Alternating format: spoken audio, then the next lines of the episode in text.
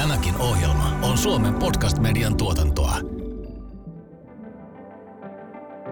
Entä jos tulevaisuuden kaupungissa lentokenttä ja sitä ympäröivä alue olisi virkistävää ja päästötöntä viheraluetta? Minä olen futuristi Elina Hiltunen. Tässä podcastissa mietitään erilaisia skenaarioita tulevaisuuden kaupungista. Lisää kaupunkia Suomeen podcast. Tämän jakson alussa haastateltavana on Max Hers, Managing Director of Airport City Academy. Max on Harvardista valmistunut filosofian tohtori, joka on kaupunkikehityksen ja lentokenttien kehityksen huippuasiantuntija. Lisää kaupunkia Suomeen sarjan mahdollistaa Vantaan kaupunki. Hey, that's an interesting uh, word, airport urbanism.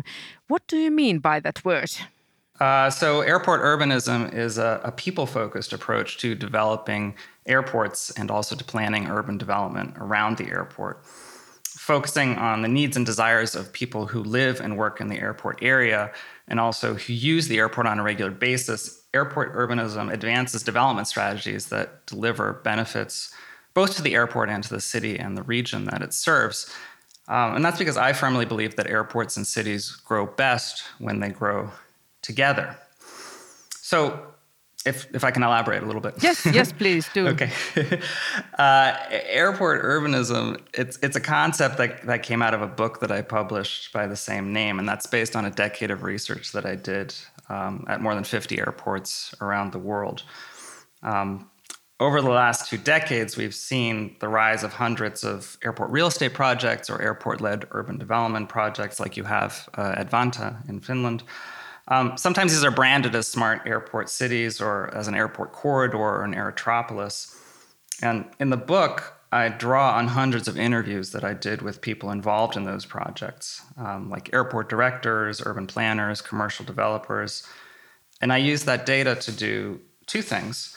Um, first, to I wanted really wanted to identify the key drivers that fundamentally determine the success or failure of any airport area development project. And then, second, I use those insights to come up with a new approach called airport urbanism or AU. And to return to your original question, um, AU is both a design philosophy and a practical model for implementation. And it's based on four key success drivers that I call the four P's people, place, partnerships, and positioning. But you know what? Above all, it's really about people. Well, the next question I have is that what do you think that the future of airports are in 2050? So, airport urbanism would be probably uh, something to do with that, don't you? don't you think? Absolutely. I mean, you know, I think whether we're talking about airports today or airports in 2050, ultimately the dynamics uh, around an airport, at an airport, and in an airport area, they revolve around three sets of actors. You've got passengers who are flying in and out. You've got employees uh, who are working at the airport um, or in aviation linked industries. And you've got, of course, local residents who are living, working, and running businesses in the airport area. Now, successful airports and successful cities strategize how future developments can satisfy their needs. Um, and if we think a little bit about 2050, uh, I'd, I'd, start by saying, you know, it's always dangerous to make predictions so far into the future, but, but here are a couple educated guesses. Um, I think I think the first one is pretty clear. It's that airports and airport areas will become much greener, and quite frankly, that's because we don't have a choice. Um, we have to adapt to climate change, and the first step to that is to change our mindset. conventionally, we tend to think of sustainability as something that's going to cost a lot of money. It's a cost center. And I think in the coming years, what we'll find is new ways to make climate change pay for itself and, and even to develop new business lines out of that. So for airport areas, I could see a couple opportunities there, especially in the field of renewable energy. The second, and again, this is you know looking into the crystal ball, 20, 30 years down the line. uh, I, my, you know, my second educated guess would be that airport areas are going to become more attractive places to live and to work. Um, what we're seeing right now on the air side is a big transition towards aircraft that are quieter and fuel sources that are less polluting. So we may very well see a return to what airports used to look like before jet planes were introduced. Uh, if we think about the airports of the 1920s and 30s, a lot of them were managed uh, by municipal parks administrations, and people uh, would go there on the weekends as sort of a, a weekend outing. So I, I would see much more of a integration of nature and technology overall. You are very much emphasizing the importance of people when you are designing a good airport area. So, could you give some examples how to make an airport area very attractive to people? You know, I think the first question, and by the way, this is an excellent question.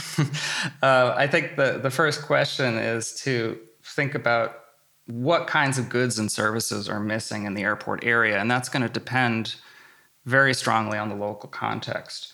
Um, so, just to give you an example, I lived in Singapore for two years, and a really smart thing that the airport did while I was there is that they opened a, a children's education center at the airport. Now, that of course didn't make any money for the airport. If anything, it cost it, but it turned it into kind of a place where families wanted to take their kids on the weekend.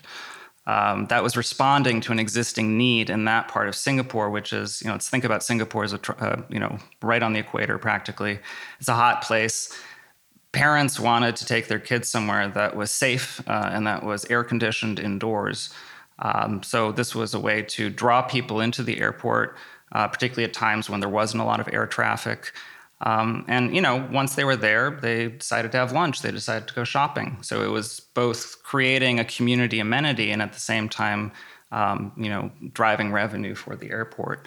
And I think that, you know, I'm not suggesting that every airport all over the world create a children's education center, but I think that the first step is really looking, well, you know, what do people in the immediate airport area not have right now that they would really like to have?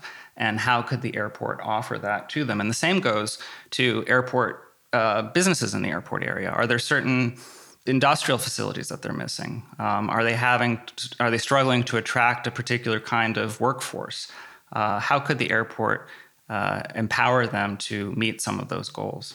If you could add actually uh, some service um, uh, to airports, what would that be?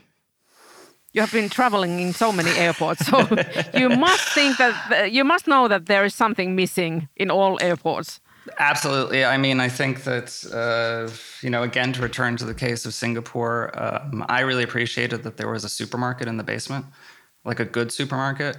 Um, this is for me, uh, being based in Berlin for work, I often return on Saturday evening, and shops here are closed on Sundays. Um, this is just my personal view.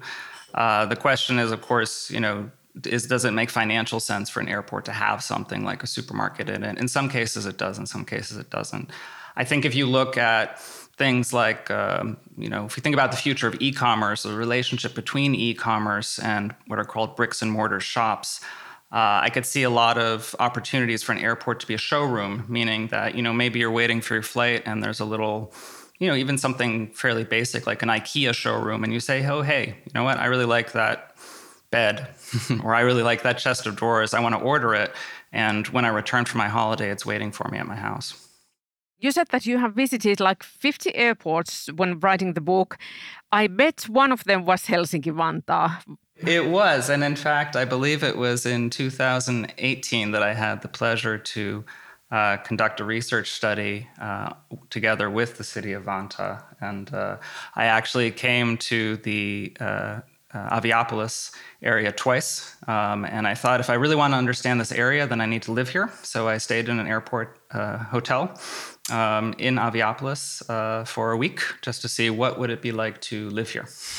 so what was it like?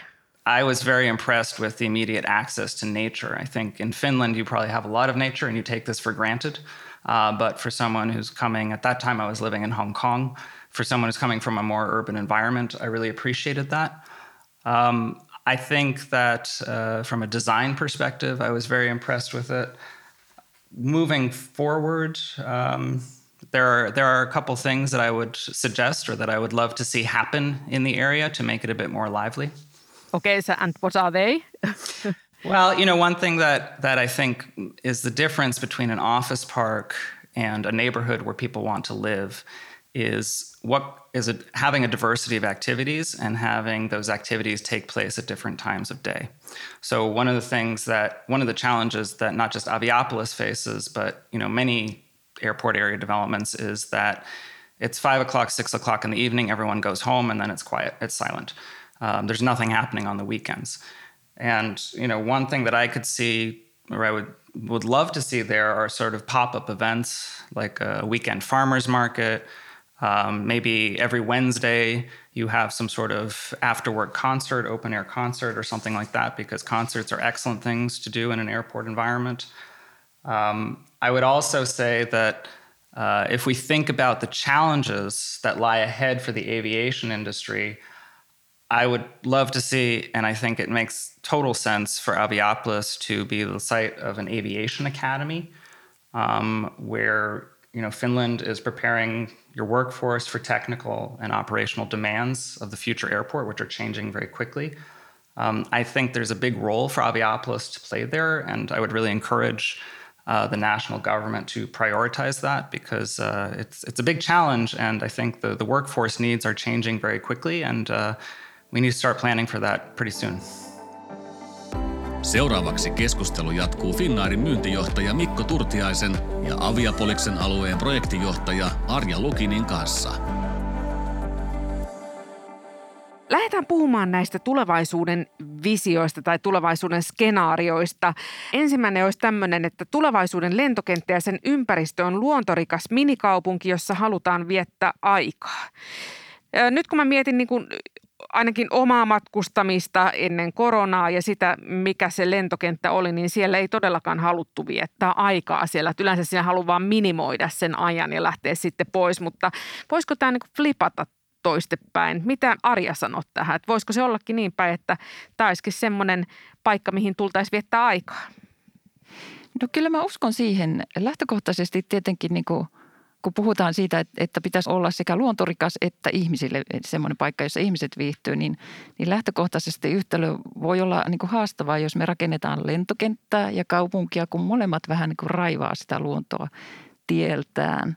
Mutta nyt sitten tosiaankin ollaan uuden edessä ja haetaan. Ja se on ihan niin kuin, niin kuin menestymisen ehto, että me rakennetaan vihreitä lentokenttiä, vihreitä kaupunkiympäristöjä siihen kylkeen ja – nyt palaan tuohon itse asiassa vähän tuohon aviapolikseen, joka on ihan alkutekijöissään ja ei ole valitettavasti vielä niin nähtävillä niitä ratkaisuja siellä, mutta, mutta siellä meillä on ihan suunnitelmat niin kuin aviapoliksen asemanseutu, joka liittyy välittömästi lentokenttään, niin, niin ruotsalainen arkkitehtitoimisto suunnitteli meille semmoisen viitesuunnitelman niin, että siellä nimenomaan yhdistyy – kaupunki, lentokenttä ja luonto.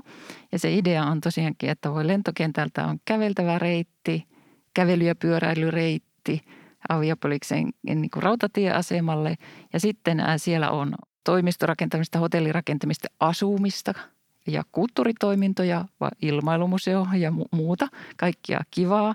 Ja sitten siellä on luonto, kolmas elementti, kaupunki, lentokenttä ja luonto. Ja luonto on sillä tavalla, että pyritään säilyttämään sitä alkuperäistä. Siellä on hienoa, hienoa tota metsää, kallioita. Pyritään säilyttämään ja torit esimerkiksi, ne ei olekaan kivettyjä toreja, vaan, vaan on niin kuin metsäinen puustonen tori.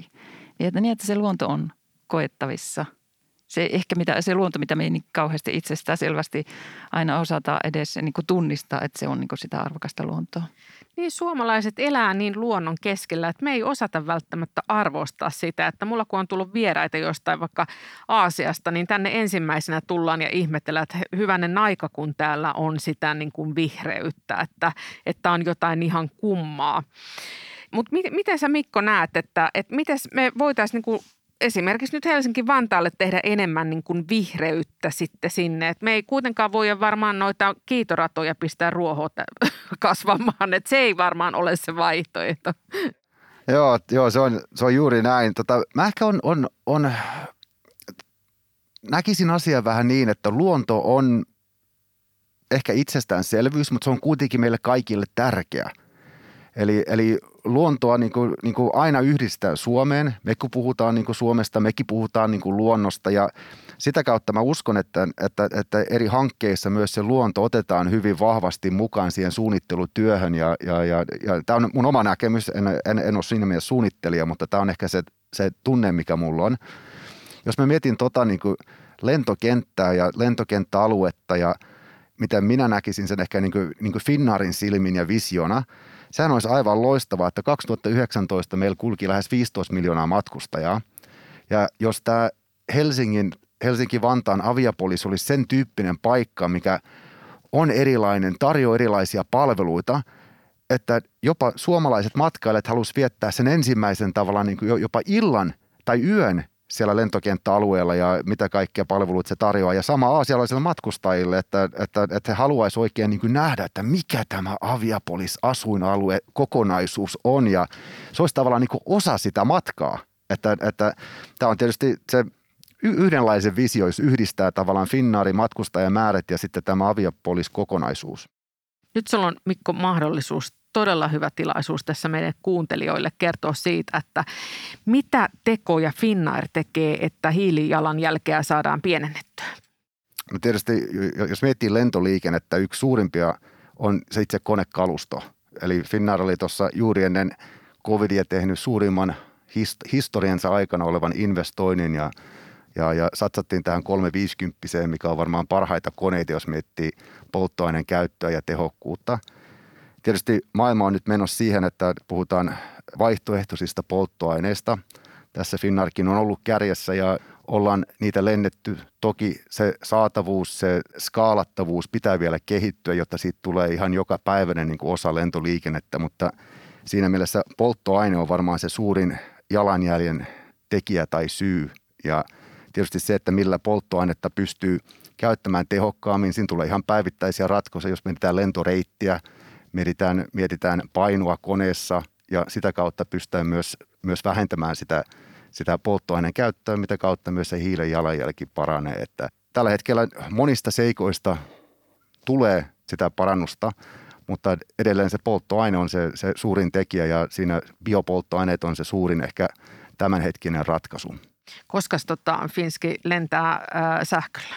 No niin, tai tota, mehän ollaan nyt tämmöisessä pohjoismaisessa Skandi-hankkeessa, missä – tätä työstetään ja taisi Topi, eli Finnarin toimitusjohtajakin mainita, että seuraavan kymmenen vuoden aikana voi mahdollisesti jo nähdä ensimmäisiä kaupallisia lentoja sähkökoneella, mutta se on vielä hyvin alkutekijöissä, ja, mutta tota, se on kyllä yksi, tulevaisu, yksi tulevaisuuden suuntaus, että sähkökoneet tulee ja ehkä aluksi varsinkin tämmöiselle lyhyelle lentämiselle.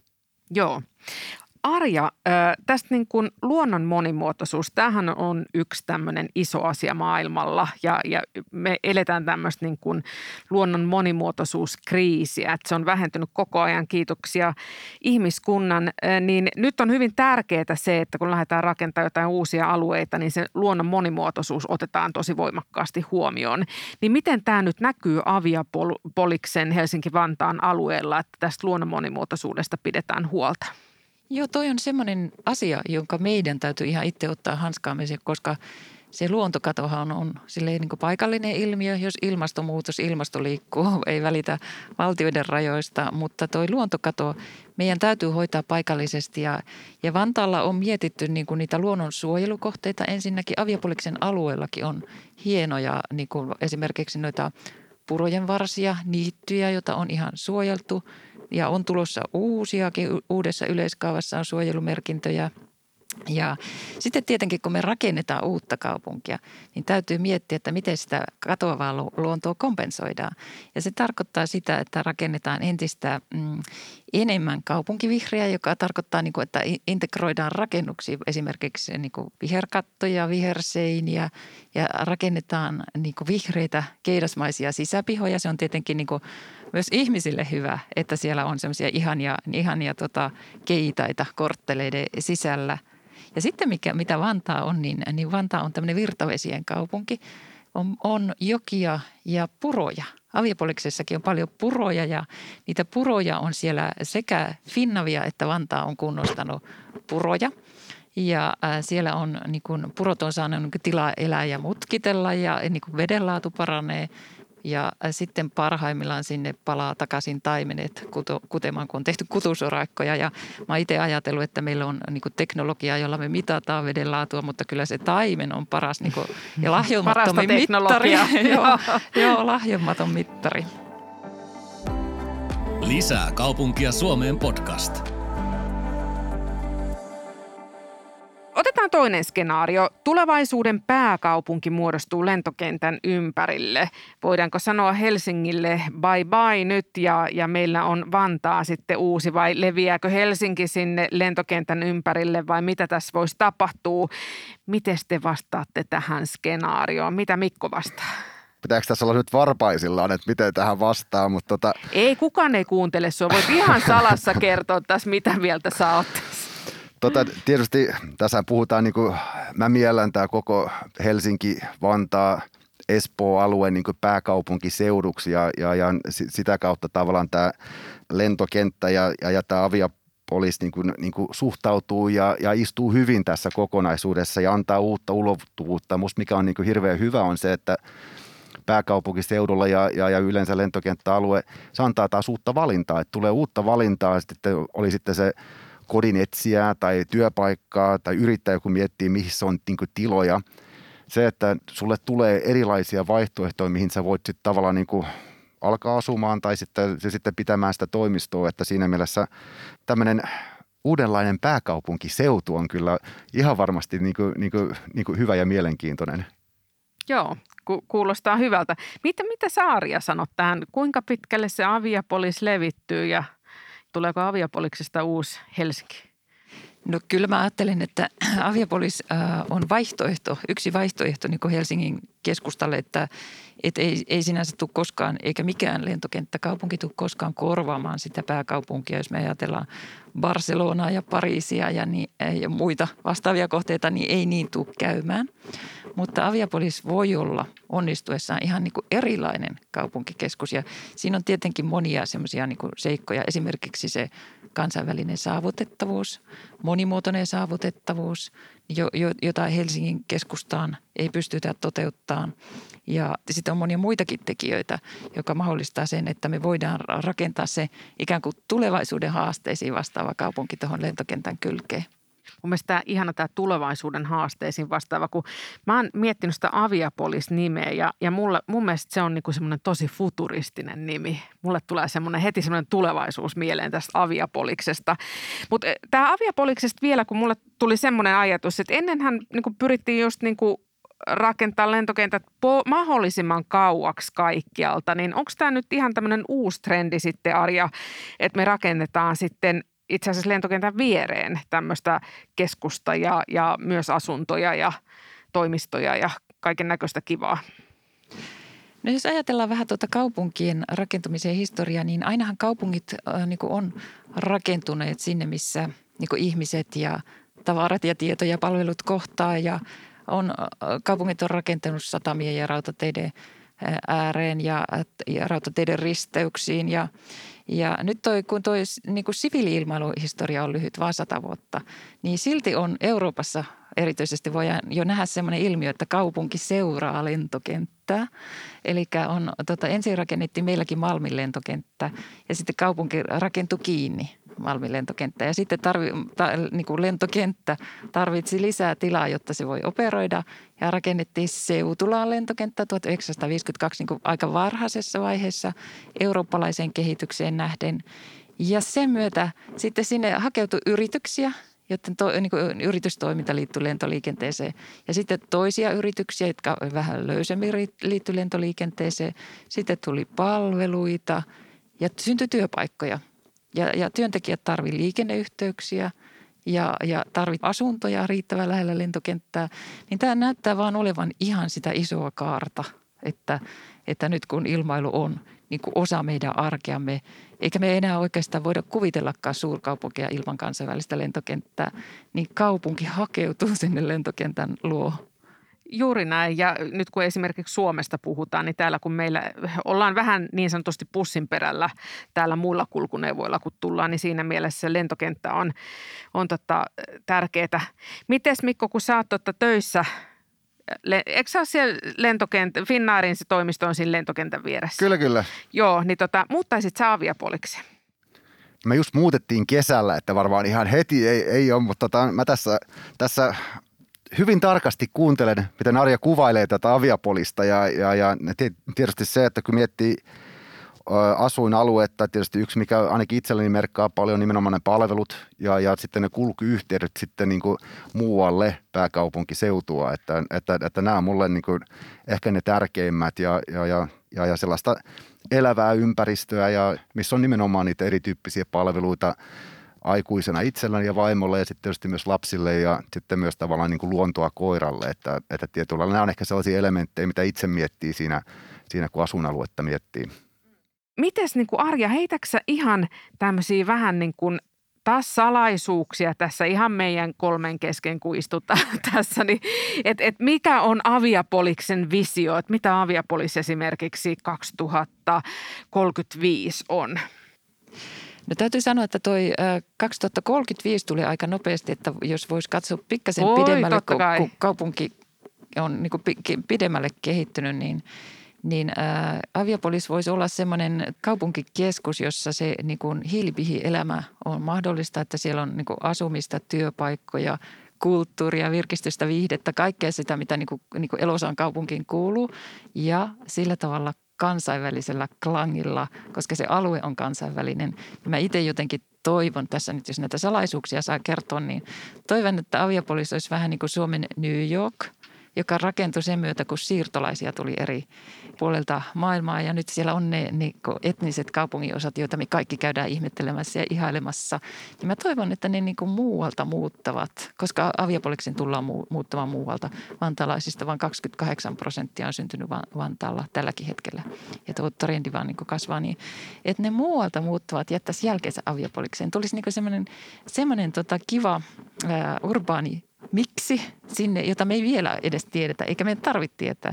Meidän täytyy vaan luoda raameja ja, ja niin houkuttelevaa kaupunkiinfraa niin, että, että se on niin ymmärrettävää ja turvallista ja houkuttelevaa myös niin ulkomaisille Sehän olisikin aika, aika hieno tämmöinen mosaikkikaupunki siis, että siellä olisi niin kuin oma tämmöinen Chinatown ja oma Savotown ja että olisi vähän niin kuin sieltä täältä ihmisiä. Mutta nämähän on mun mielestä parhaita, että jos miettii, että kun itsekin matkustaa maailmalla, niin musta erilaisten ihmisten kohtaaminen on semmoinen rikkaus, että sä näet ja sitä kautta tulee myös niin kuin itse asiassa inno, innovaatioita paljon enemmän, myös innovaatioita, kun tutkin myös itse omassa ammatissani.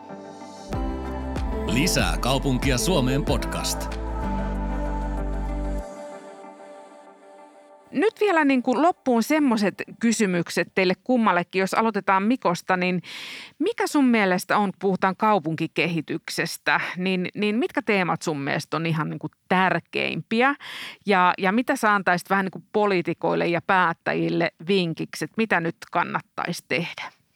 Jos mä mietin sitä asuinaluetta ja sitä kehitystä – tietysti se, että, että, että miten voi myös olla ylpeä jatkossa siitä omasta alueesta, että on ottanut huomioon tämän kestävän kehityksen. Omat lapsetkin puhuu ihan eri tavalla 16-vuotiaana maailmasta 20 vuoden kuluttua ja mitä se tarkoittaa, kun vertaan omaan nuoruuteen, jolloin se ei ollut niin 16-vuotiaan dialogissa, että, että hei, hei isä, että mitä tässä on, että miksi näin ja näin ja miksi luonto on näin ja – siinä mielessä on enemmän sitä meidän ympäristöä tällä hetkellä ja meidän pitää ottaa siihen kantaa. Ja jos asuu asuinalueella, missä tämä on huomioitu erilaisilla teoilla, totta kai sitten niin kuin vielä selkä suorempana voi asua rauhallisesti niin kuin siellä.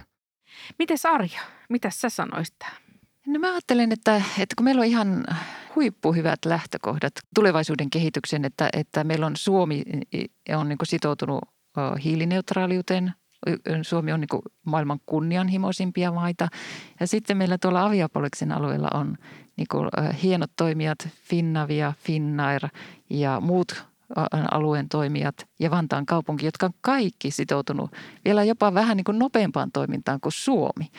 Niin, ää, niin kun meillä on ihan hirveän hyvät lähtökohdat, niin meidän pitäisi pystyä nyt tekemään semmoisia päätöksiä, joilla me saadaan tämä niin kuin, niin kuin hiilineutraali kehitys käyntiin sillä tavalla, että se tuo – yrityksille kilpailuetua Sitten se, että se oikeasti niin kuin rakentaa asukkaille viihtyisämpää asuinympäristöä ja sitten se vähän niin kuin kasvattaa meidän brändiä maailmalla. Se on tosi tärkeää, Ei, kun me ollaan kuitenkin pieni, kaukainen maa täällä Euroopan syrjäkolkalla, niin ää, kyllä se on tosi tärkeää, että me tässä niin kuin ihan, ikään kuin yhdessä tullaan esiin, että tämä on kuitenkin se vihreä habi Euroopan ja Aasian välillä.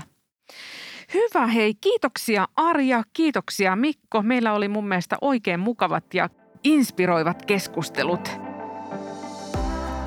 Kiitoksia myös kuulijoille. Jos pidit tästä jaksosta, niin muista seurata meitä Spotifyssa tai tilaa ja arvostele meidät Apple Podcastissa, niin silloin sinä kuulet jaksot ensimmäisten joukossa. Lisää kaupunkia Suomeen podcast –